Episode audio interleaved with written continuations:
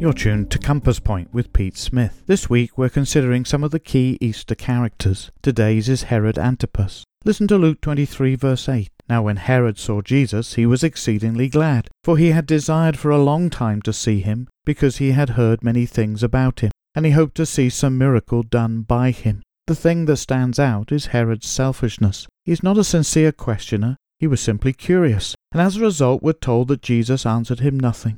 What is our level of interest in Christ? Is it genuine and sincere, or are we treating him apathetically? Shame on us too if, as believers, we treat the Lord Jesus like a hobby and fit him into our lives when it suits us to do so. In the end, Herod could only mock the Son of God. He was interested only in political power and self indulgence. Join us again soon at Compass Point.